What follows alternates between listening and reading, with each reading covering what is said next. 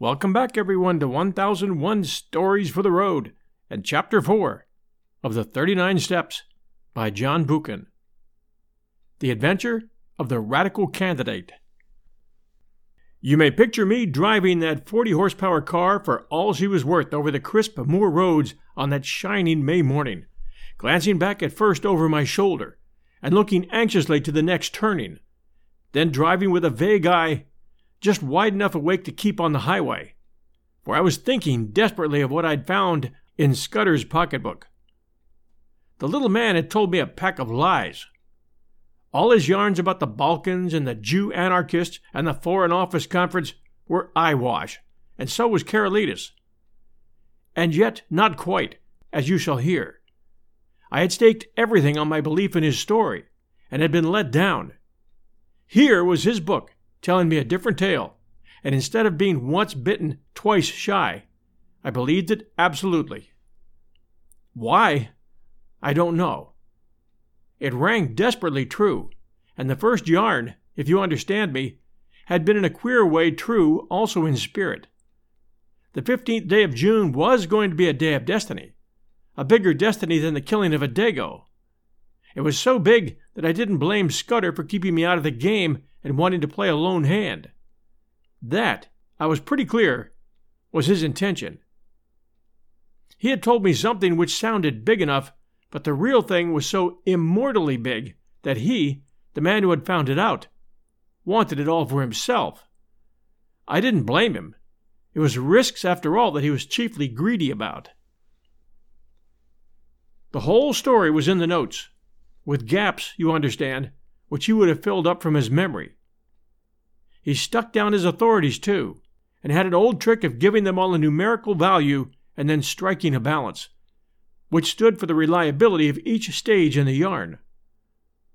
The four names he had printed were authorities, and there was a man, Ducrosny, who got five out of a possible five, and another fellow, Amersfoort, who got three. The bare bones of the tale were all that was in the book. These, and one queer phase which occurred half a dozen times inside brackets. 39 steps was the phrase, and at its last time of use it ran 39 steps, I counted them, high tide, 10:17 p.m. I could make nothing of that. The first thing I learned was that it was no question of preventing a war. That was coming as sure as Christmas. It had been arranged said Scudder, ever since February 1912. Karolides was going to be the occasion. He was booked all right, and was to hand in his checks on June 14th, two weeks and four days from that May morning. I gathered from Scudder's notes that nothing on earth could prevent that. His talk of Epirote guards that would skin their own grandmothers was all Billy O. The second thing was that this war was going to come as a mighty surprise to Britain. Karolides' death would set the Balkans by the ears, and then Vienna would chip in with an ultimatum. Russia wouldn't like that, and there would be high words. But Berlin would play the peacemaker and pour oil on the waters, till suddenly she would find a good cause for a quarrel, pick it up, and in five hours let fly at us. That was the idea, and a pretty good one, too. Honey and fair speeches, and then a stroke in the dark. While we were talking about the goodwill and good intentions of Germany, our coast would be silently ringed with mines and submarines would be waiting for every battleship. But all this depended upon the third thing, which was due to happen on June 15th. I would never have grasped this if I hadn't once happened to meet a French staff officer coming back from West Africa who had told me a lot of things. One was that, in spite of all the nonsense talked in Parliament, there was a real working alliance between France and Britain, and that the two general staffs met every now and then and made plans for joint action in case of world war. Well, in June, a very great swell was coming over from Paris, and he was going to get nothing less than a statement of the disposition of the British Home Fleet on mobilization. At least I gathered it was something like that. Anyhow, it was something uncommonly important. But on the 15th day of June, there were to be others in London, others at whom I could only guess. Scudder was content to call them collectively the Black Stone. They represented not our allies, but our deadly foes, and the information, destined for France, was to be diverted to their pockets. And it was to be used, remember, used a week or two later, with great guns and swift torpedoes, suddenly in the darkness of a summer night. This was the story I had been deciphering in a back room of the country inn, overlooking a cabbage garden. This was the story that hummed in my brain as I swung in the big touring car from glen to glen.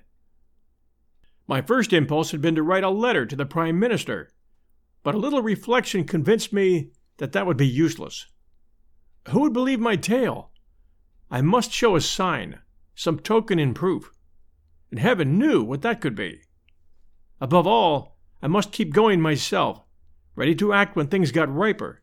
And that was going to be no light job with the police of the British Isles in full cry after me, and the watchers of the Black Stone running silently and swiftly on my trail. I had no very clear purpose in my journey, but I steered east by the sun, for I remembered from the map that if I went north I would come into a region of coal pits and industrial towns. Presently I was down from the moorlands and traversing a broad haugh of a river. For miles I ran alongside a park wall, and then a break of the trees I saw a great castle. I swung through little old thatched villages and over peaceful lowland streams, and past gardens blazing with hawthorn and yellow laburnum. The land was so deep in peace that I could scarcely believe that somewhere behind me were those who sought my life. Aye, and that in a month's time, unless I had the almightiest of luck, these round country faces would be pinched and staring, and men would be lying dead in English fields. About midday, I entered a long, straggling village, and had a mind to stop and eat. Halfway down was the post office, and on the steps of it stood the post mistress and a policeman hard at work conning a telegram. When they saw me, they wakened up, and the policeman advanced with raised hand and cried on me to stop. I nearly was fool enough to obey. Then it flashed upon me that that wire had to do with me, that my friends at the inn had come to an understanding, and were united in desiring to see more of me and that it had been easy enough for them to wire the description of me and the car to 30 villages through which I might pass. I released the brakes just in time. As it was, the policeman made a claw at the hood and only dropped off when he got my left in his eye. I saw that main roads were no place for me and turned into the byways. It wasn't an easy job without a map, for there was the risk of getting on to a farm road and ending in a duck pond or a stable yard, and I couldn't afford that kind of delay. I began to see what an ass I'd been to steal the car. The big green brute would be the safest kind of clue to me over the breadth of Scotland. If I left it and took to my feet, it would be discovered in an hour or two, and I'd get no start in the race. The immediate thing to do was to get to the loneliest roads. These I soon found when I struck up a tributary of the big river and got into a glen with steep hills all about me and a corkscrew road at the end which climbed over a pass. Here I met nobody, but it was taking me too far north, so I slewed east along a bad track and finally struck a big double line railway. Away below me, I saw another broadish valley, and it occurred to me that if I crossed it, I might find some remote inn to pass the night. The evening was now drawing in, and I was furiously hungry for I had eaten nothing since breakfast except a couple of buns I'd bought from a baker's cart.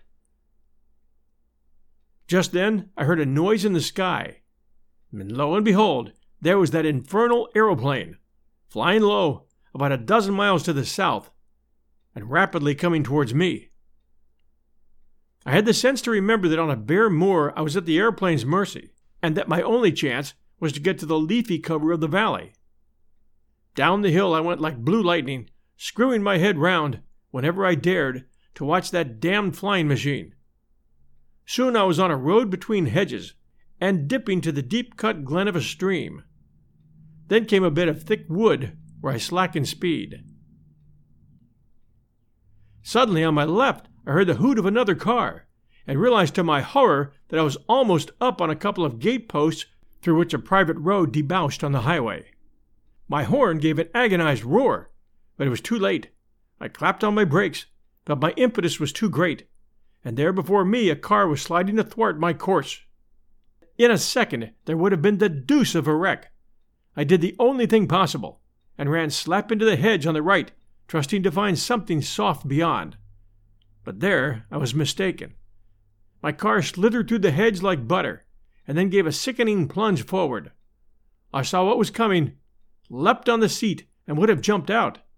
But a branch of hawthorn got me in the chest, lifted me up, and held me, while a ton or two of expensive metal slipped below me, bucked and pitched, and then dropped with an almighty smash fifty feet to the bed of the stream. Slowly, that thorn let me go. I subsided first on the hedge, and then very gently on a bower of nettles. As I scrambled to my feet, a hand took me by the arm, and a sympathetic and badly scared voice asked me if I were hurt.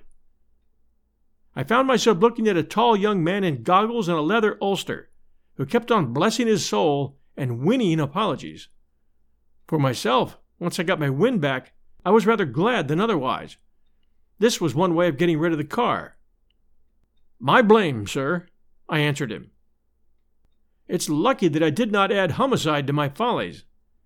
That's the end of my Scotch motor tour, but it might have been the end of my life. He plucked out a watch and studied it. You're the right sort of fellow, he said. I can spare a quarter of an hour, and my house is two minutes off. I'll see you clothed and fed and snug in bed.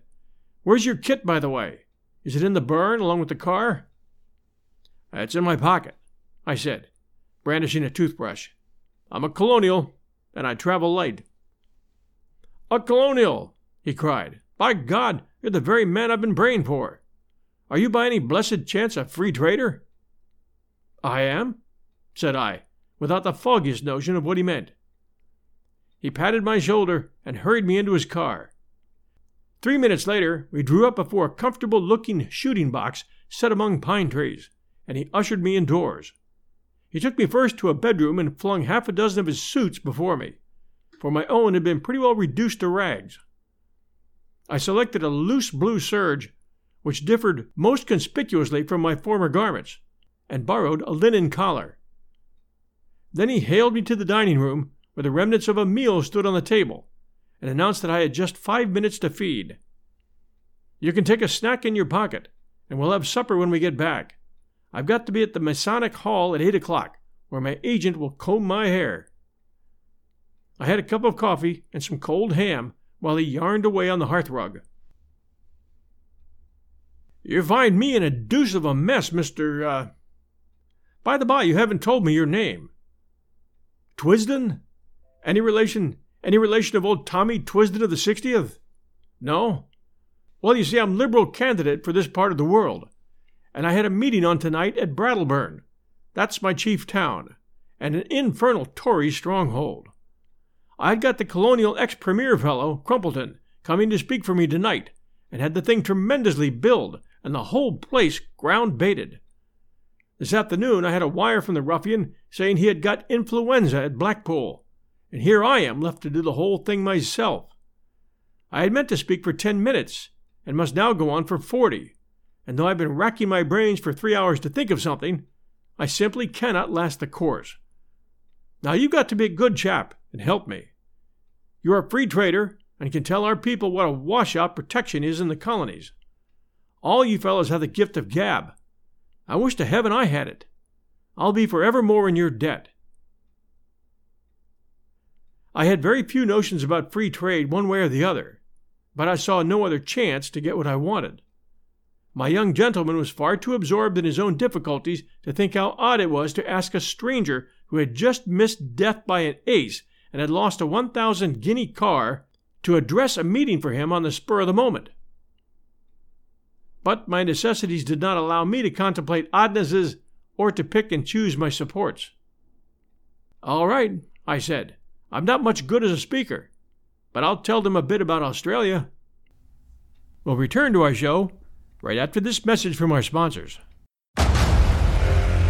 Discover why critics are calling Kingdom of the Planet of the Apes the best film of the franchise. What a wonderful day! It's a jaw dropping spectacle that demands to be seen on the biggest screen possible.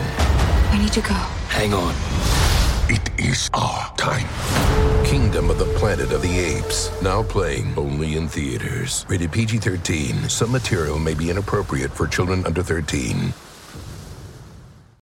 You know how to book flights and hotels. All you're missing is a tool to plan the travel experiences you'll have once you arrive. That's why you need Viator. Book guided tours, activities, excursions, and more in one place to make your trip truly unforgettable. Viator has over 300,000 travel experiences to choose from. Everything from simple tours to extreme adventures and all the niche, interesting stuff in between. So you can plan something that everyone you're traveling with will enjoy. Real traveler reviews give the inside scoop from people who've already been on the experiences you're considering. So you can plan with confidence. Free cancellation helps you plan for the unexpected. And 24 7 customer support means you can travel worry free. Download the Viator app now and use code Viator10 for 10% off your first booking in the app. Find travel experiences for you. Do more with Viator. And now we return to our show in progress. At my words, the cares of the ages slipped from his shoulders, and he was rapturous in his thanks. He lent me a big driving coat, and never troubled to ask why I had started on a motor tour without possessing an ulster and as we slipped down the dusty roads, poured into my ears the simple facts of his history. He was an orphan, and his uncle had brought him up. I've forgotten the uncle's name, but he was in the cabinet, and you could read his speeches in the papers. He had gone round the world after leaving Cambridge, and then, being short of a job, his uncle had advised politics. I gathered that he had no preference in parties. Good chaps in both, he said cheerfully and plenty of blighters, too. I'm liberal because my family has always been Whigs. But if he was lukewarm politically, he had strong views on other things. He found out I knew a bit about horses and jawed away about the Derby entries, and he was full of plans for improving his shooting. Altogether, a very clean, decent, callow young man. As we passed through a little town, two policemen signaled us to stop and flashed their lanterns on us. Beg pardon, Sir Harry, said one. We've got instructions to look out for a car, and the description's not unlike yours. Right ho, said my host, while I thanked Providence for the devious ways I had been brought to safety. After that, he spoke no more, for his mind began to labor heavily with his coming speech. His lips kept muttering, his eye wandered, and I began to prepare myself for a second catastrophe. I tried to think of something to say myself, but my mind was dry as a stone. The next thing I knew, we had drawn up outside a door in a street, and were being welcomed by some noisy gentlemen with rosettes. The hall had about five hundred in it, women mostly, a lot of bald heads, and a dozen or two young men. The chairman, a weaselly minister with a reddish nose, lamented Crumpleton's absence, soliloquized on his influenza, and gave me a certificate as a trusted leader of Australian thought. There were two policemen at the door, and I hope they took note of that testimonial. Then Sir Harry started. I never heard anything like it. He didn't begin to know how to talk. He had about a bushel of notes from which he read, and when he let go of them, he fell into one prolonged stutter. Every now and then he remembered a phrase he had learned by heart, straightened his back, and gave it off like Henry Irving, and the next moment he was bent double and crooning over his papers. It was the most appalling rot, too. He talked about the German menace, and said it was all a Tory invention to cheat the poor of their rights and keep back the great flood of social reform. But that organized labor realized this and laughed the Tories to scorn. He was all for reducing our navy as proof of our good faith, and then sending Germany an ultimatum telling her to do the same or we would knock her into a cocked hat. He said that, but for the Tories, Germany and Britain would be fellow workers in peace and reform. I thought of the little black book in my pocket. A giddy lot Scudder's friends cared for peace and reform. Yet In a queer way, I liked the speech.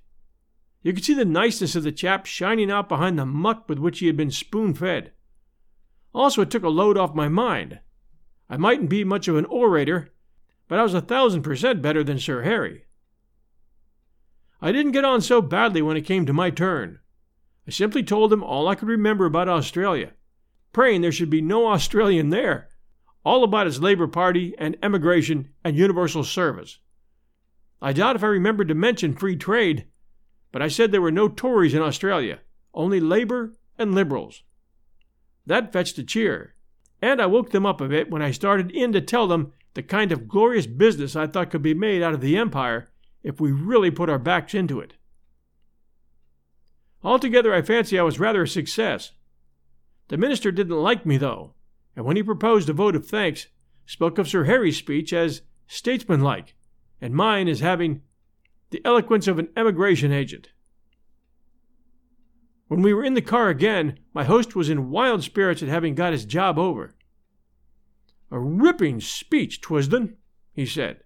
Now you're coming home with me. I'm all alone, and if you'll stop a day or two, I'll show you some very decent fishing. We had a hot supper, and I wanted it pretty badly, and then drank grog in a big cheery smoking room with a crackling wood fire. I thought the time had come for me to put my cards on the table. I saw by this man's eye that he was the kind you can trust. Listen, Sir Harry, I said, I've something pretty important to say to you. You're a good fellow, and I'm going to be frank. Where on earth did you get that poisonous rubbish you talked tonight? His face fell. Was it as bad as that? He asked ruefully. It did sound rather thin. I got most of it out of the Progressive magazine and pamphlets that agent chap of mine keeps sending me. But you surely don't think Germany would ever go to war with us? Ask that question in six weeks, and it won't need an answer, I said. If you'll give me your attention for half an hour, I'm going to tell you a story. I can see yet that bright room with the deer's heads and the old prints on the walls, Sir Harry standing restlessly on the stone curb of the hearth, and myself lying back in an armchair speaking. I seemed to be another person, standing aside and listening to my own voice, and judging carefully the reliability of my tale. It was the first time I had ever told anyone the exact truth, so far as I understood it, and it did me no end of good, for it straightened out the thing in my own mind. I blinked no detail. We heard all about Scudder and the milkman and the notebook and my doings in Galloway. Presently he got very excited and walked up and down the hearth rug. So you see, I concluded, you have got here in your house the man that is wanted for the Portland Place murder. Your duty is to send your car for the police and give me up. I don't think I'll get very far. There'll be an accident, and I'll have a knife in my ribs an hour or so after arrest. Nevertheless, it's your duty as a law abiding citizen. Perhaps in a month's time you'll be sorry, but you have no cause to think of that. He was looking at me with bright, steady eyes. What was your job in Rhodesia, Mr. Hannay? he asked. Mining engineer, I said. I've made my pile cleanly, and I've had a good time in the making of it. Not a profession that weakens the nerves, is it? Oh as to that, my nerves are good enough. I took down the hunting knife from a stand on the wall and did the old Mashona trick of tossing it and catching it in my lips. That wants a pretty steady heart. He watched me with a smile. I don't want proofs. I may be an ass on the platform, but I can size up a man. You're no murderer, and you're no fool, and I believe you are speaking the truth. I'm going to back you up. Now, what can I do? First, I want you to write a letter to your uncle. I've got to get in touch with the government people sometime before the 15th of June. He pulled his mustache. That won't help you. This is Foreign Office business, and my uncle would have nothing to do with it. Besides, you'd never convince him. No, I'll go one better. I'll write to the permanent secretary at the Foreign Office. He's my godfather, and one of the best going. What do you want? He sat down at a table and wrote to my dictation. The gist of it was that if a man called Twisdon, I thought I'd better stick to that name, turned up before June 15th, he was to entreat him kindly. He said Twisdon would prove his bona fides by passing the word Black Stone and whistling Annie Laurie. Good, said Sir Harry. That's the proper style. By the way, you'll find my godfather, his name's Sir Walter Bullivant, down at his country cottage for Whitsuntide. It's close to Artinswell and the Kennet. That's done. Now what's the next thing? Well, you're about my height. Lend me the oldest tweed suit you've got. Anything will do, so long as the color is the opposite of the clothes I destroyed this afternoon. Then show me a map of the neighborhood and explain to me the lie of the land. Lastly, if the police come seeking me, just show them the car in the glen. If the other lot turn up, tell them I caught the South Express after your meeting. He did, or promised to do, all these things.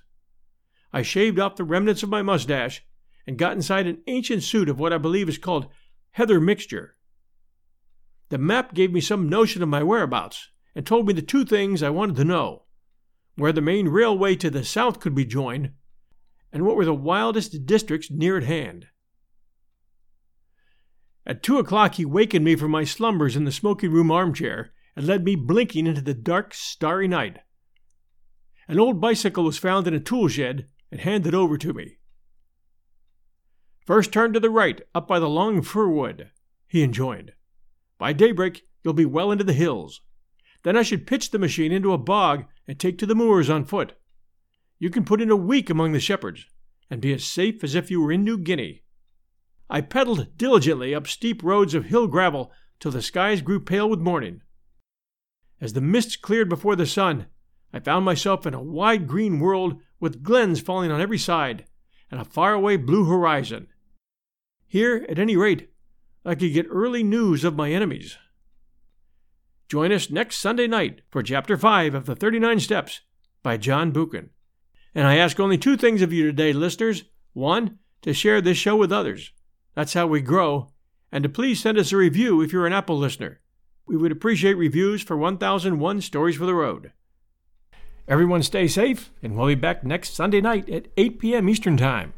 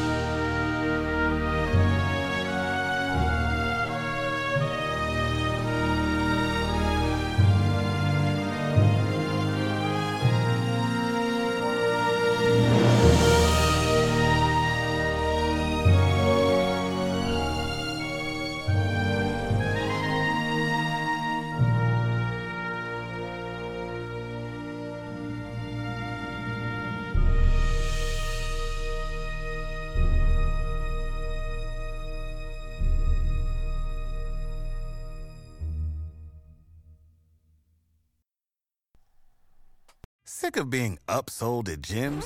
My guy, you're currently a base member. For $90 more, I can upgrade you to our Shred membership. For $130 more, you'll be a Swole member. And for just $300 more, you'll reach Sweat Platinum. At Planet Fitness, you'll get energy without the upsell. Never pushy, always free fitness training and equipment for every workout. It's fitness that fits your budget. Join Planet Fitness for just $1 down and $10 a month. Cancel anytime. Deal ends Friday, May 10th. See Home Club for details.